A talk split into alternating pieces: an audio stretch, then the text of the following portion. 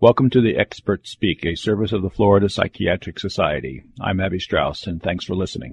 We are blessed with good quantities of food that, well, frankly, is not always the best food for us. But we are also in many ways very lucky that it is easy for us to get the food. The prevalence of obesity is staggering. 36% of American adults over 20 years of age are obese, and 69% of the same group are overweight. Nearly 20% of teenagers are obese. So we have a public health crisis at play. One of the serious challenges is that too much body weight is so commonly associated with diabetes. Dr. Katherine Jones is an endocrinologist here in Florida, and she graciously is here today to help us understand this. Dr. Jones, thank you so much for being with us. Well, thank you for having me. Let's begin with some basic definition questions. What is diabetes? And though it seems that it's so commonly associated with excessive weight, is it always associated with excessive weight?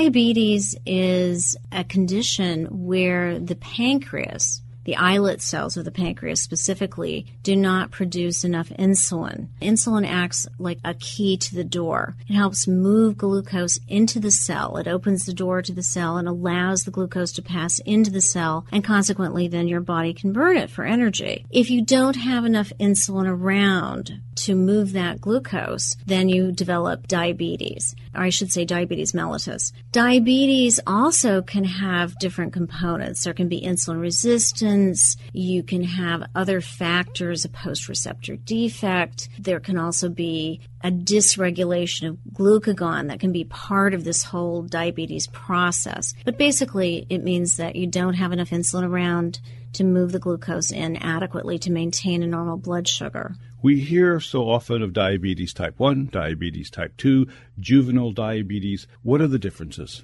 Diabetes type 1 is where you actually don't make virtually any insulin anymore.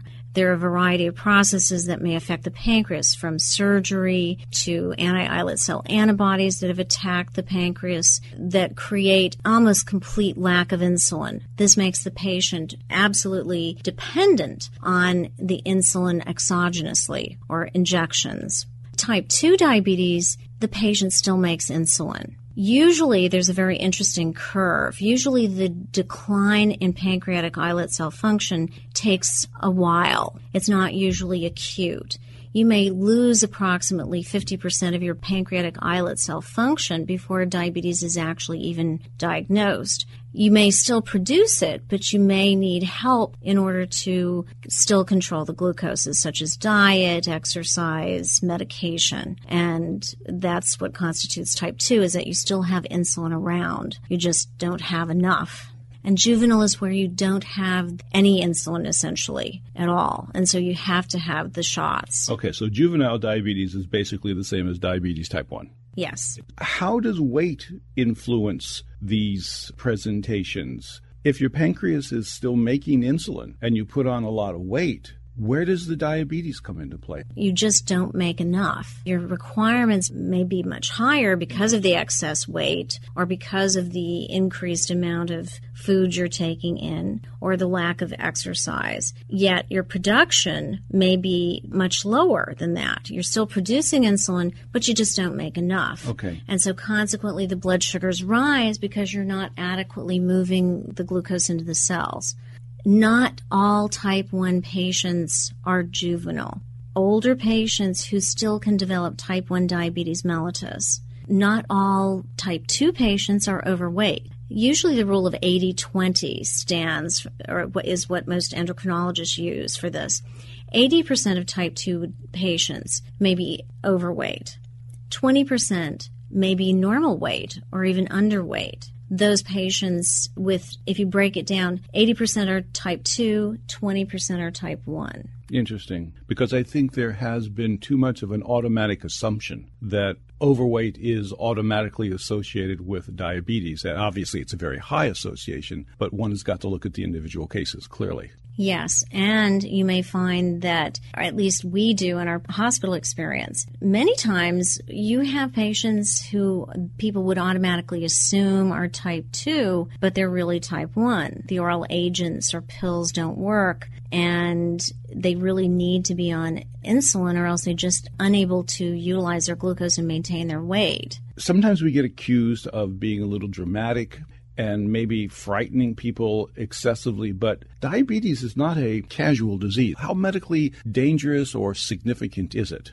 Diabetes mellitus is very insidious in doing its damage. It will affect anything from the eyes to the kidneys to accelerating atherosclerosis to causing peripheral neuropathy. The fallout from that subsequently is dramatic. I mean, if you look at diabetes mellitus in terms of the percentage of blindness, diabetes mellitus is a leading cause of blindness. It's a leading cause of dialysis. Patients in the intensive care unit having bypass surgery, a very large percentage of them have diabetes mellitus. All of these factors play into it. So controlling the glucose can really make a dramatic difference in lessening the complications. It's the complications of diabetes mellitus that really get us into trouble. So is there any way that we can predict who is more likely to get diabetes than not? Do we have such data?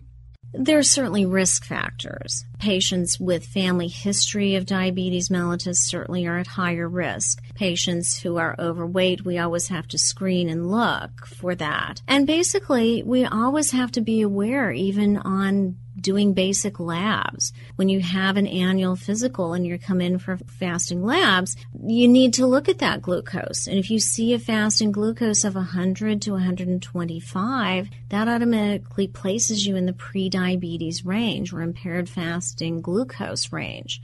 Then you need to do more investigation. Hemoglobin A1Cs, which are a means of measuring where the average glucose has been over the last two or three months and that is now being used as a criteria for helping differentiate those patients who have pre-diabetes or even diabetes mellitus who may be missed by that isolated glucose that you're doing as part of their general labs. Is there any non laboratory based set of symptoms that people might begin to, shall we say, be aware of that could suggest that I may be getting diabetes? Do they feel different? Sometimes they may have more fatigue. Sometimes they will have blurred vision, occasionally more thirst, more frequency of urination, nocturia, or getting up at night to urinate. Granted, those symptoms can be part of aging yes. sometimes or other conditions, but certainly if they're having that, you certainly are obligated to take a look at their laboratory studies. Can diabetes be brought on by other medications? We often in medicine look at the full panel of medications that people are taking and we know that certain types of medications, because, of, well, for example, they have an anticholinergic side effect, so it can in- interfere with thinking, make the mouth dry, difficulties urinating, constipation. Do we have that same cluster of connections to other medications, or is diabetes pretty independent of that? The medications may actually bring out that tendency. The tendency may be there underlying this, but say then if they get the steroid injection in their knee, they have to go on a Medrol dose pack for their bronchitis. Those type of medications certainly may raise their insulin resistance and obviously create at least say a steroid induced hyperglycemia. And what about stress? We blame stress for a lot of things. Is yes. it fair here? Stress probably is not that big a factor unless you really have the underlying tendency. Okay. If someone comes to you and they are beginning to see these signs, we get into really what is the core of the treatment you have available to you some very good medications, like all of us in medicine, not perfect, but some very good medications. But I've heard it described that diabetes could be, and this is not official, okay, could be categorized into two groups a lifestyle diabetes and a non lifestyle diabetes. And in this country, with the obesity epidemic that we're having, it seems that so much of it is lifestyle. How do you approach treating somebody with diabetes? Our first objective is, of course, to review what their lifestyle is. If they're sitting at a desk for hours and hours and hours, obviously, if they were up and moving around, that would certainly be helpful. The studies have shown that if you exercise, such as walking, for 30 minutes three times a week, you lessen your chances of getting diabetes by 20%. That's significant. That's very significant. Very significant. Making healthy choices with your diet so that you're not obese, trying to lose weight helps lessen the load on the pancreas. And in those cases, if people lose weight, often their glucoses will go down.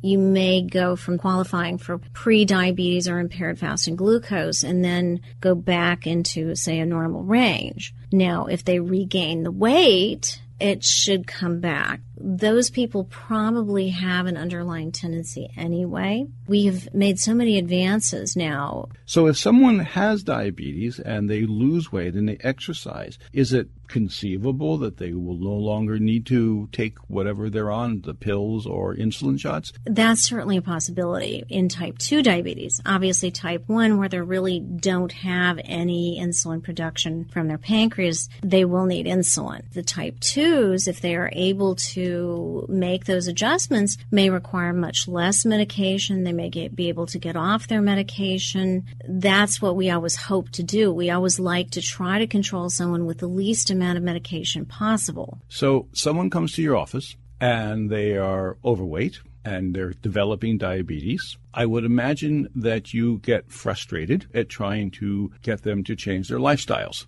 I know we do. It's always a challenge why? What seems to be the issue? If I can go off on a quick tangent, it's so confusing to me. It's ironic. We live in a in a society that is weight and body shape oriented and it's a cultural value, and yet we have 70% of our adult population as being overweight. It doesn't make sense. Why do you think people are so quick to slip into the overweight element? What do you see when people come to you? What, what are their reasons for not being able to lose weight? Doc, I can't lose weight. Many times, I actually find that people today are so busy. They work long hours. They many times have jobs where they are sedentary. And frankly, they need to earn a living. If they don't put in those hours, their job may be at risk. We try to encourage better eating habits. We try to encourage more breaks. We try to help them prioritize things because sometimes if you sit at the desk too long, you actually become less productive. So if we can encourage taking a break, taking a walk, perhaps eating a healthier lifestyle, you know, many times they also go for the convenient. They don't have time to go to the store, prepare the food, and then put it on the table for the family. They need food now. A lot of it is just the American lifestyle. We really are working so much and are so busy and have so many things going on. I really do feel that the good habits are sometimes put aside, are sacrificed to this lifestyle. It seems that every couple years there's a different medication that comes to the market that claims to have the ability to control weight. We have a couple new ones now. 10, 15 years ago, there was fen-phen. It seems that we're not changing the lifestyle, but we're going to yet another medication to take care of a problem it scares me about where we're going with this whole trend, the whole approach to dealing with the diabetes and the and being overweight by taking again yet another pill. I'd just like your thoughts on that. I agree. Sometimes those medications are helpful to get you going with the weight loss. What we have to do though is also make the lifestyle changes because that's what sustains this. We're thinking long term with this. We're not looking at losing 30 pounds now and then having it come back on over the next year. We really have to encourage lifestyle changes. And if we can somehow encourage people to follow a diet, to enjoy more vegetables, eat perhaps throughout the day smaller meals rather than having one large meal at night. There are certain patterns that we can encourage that may make them more successful. And very important. You know, again, we could say that over and over, and people have heard it over and over. It's the simple that makes the difference. Hypothyroidism and weight gain. How big of an issue is that? Hypothyroidism certainly can slow your metabolism, but once you replace it appropriately, people really are considered normal. Okay. So if you gain weight, it's not your thyroid, it's the lifestyle most likely. It's what you're eating and what you're not doing. Yes. If someone is from a family that has a lot of diabetics, at approximately what age would you think that they need to start to be monitored? Does a pediatrician do that? Do we wait until something shows up when they're a young adult? Is, are there any guidelines for that? I don't believe that there are actually any guidelines. However, if my family had a large number of patients who had diabetes mellitus, I would definitely start monitoring even as a child. What is the future? Are we simply spinning our proverbial wheels and that we're not going to be able to manage this crisis until the lifestyle issues are really grabbed onto and, and honest changes occur?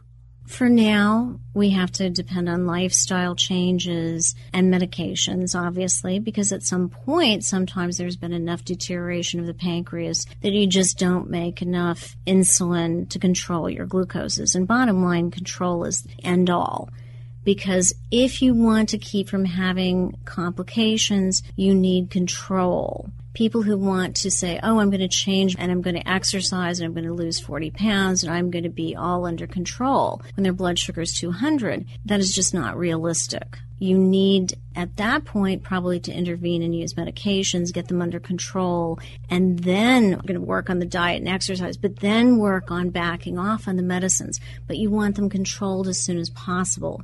There's a lot of research going on. Probably type 1 diabetes because of its use of insulin and, and really depending totally on the exogenous insulin that makes it many times much more difficult to control is where a lot of the focus is going right now we really, really want to try to help these people. They're doing things from islet cell transplants to trying to find ways of handling the immunosuppression that's required with it. They're really looking into this, and hopefully, they will come up with some answer that stops that. Type 2 diabetes, because it's a little bit more complex in the notion that you have a lack of production of the insulin, you have a receptor defect or post receptor defect that's affecting how well the insulin works when it does reach the cell level you may have a dysregulation also of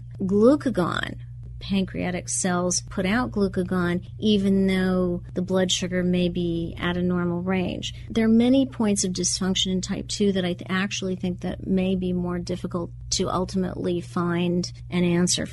This is a very real disease. It is something that needs to be looked at and, in a sense, feared. If we can control part of it, let's do it let's do it. It will make a person's life easier. It may make it much longer in duration and really improve the quality of life if you can avoid the complications from diabetes, whether type 1, type 2. Some people say, oh, I have type 2. This is not. As serious? I ha- yes, I have the good diabetes. There is no good diabetes. The thing is, is that you get all the same complications you can make some lifestyle changes, you can take medication, but the bottom line is that you really must control your blood sugars. That can improve your statistical chance of not getting complications so dramatically. Dr. Katherine Jones is an endocrinologist here in Florida. She has been good enough to walk us through a very serious situation in our society as people are developing diabetes. Thank you so much for being here. Thank you.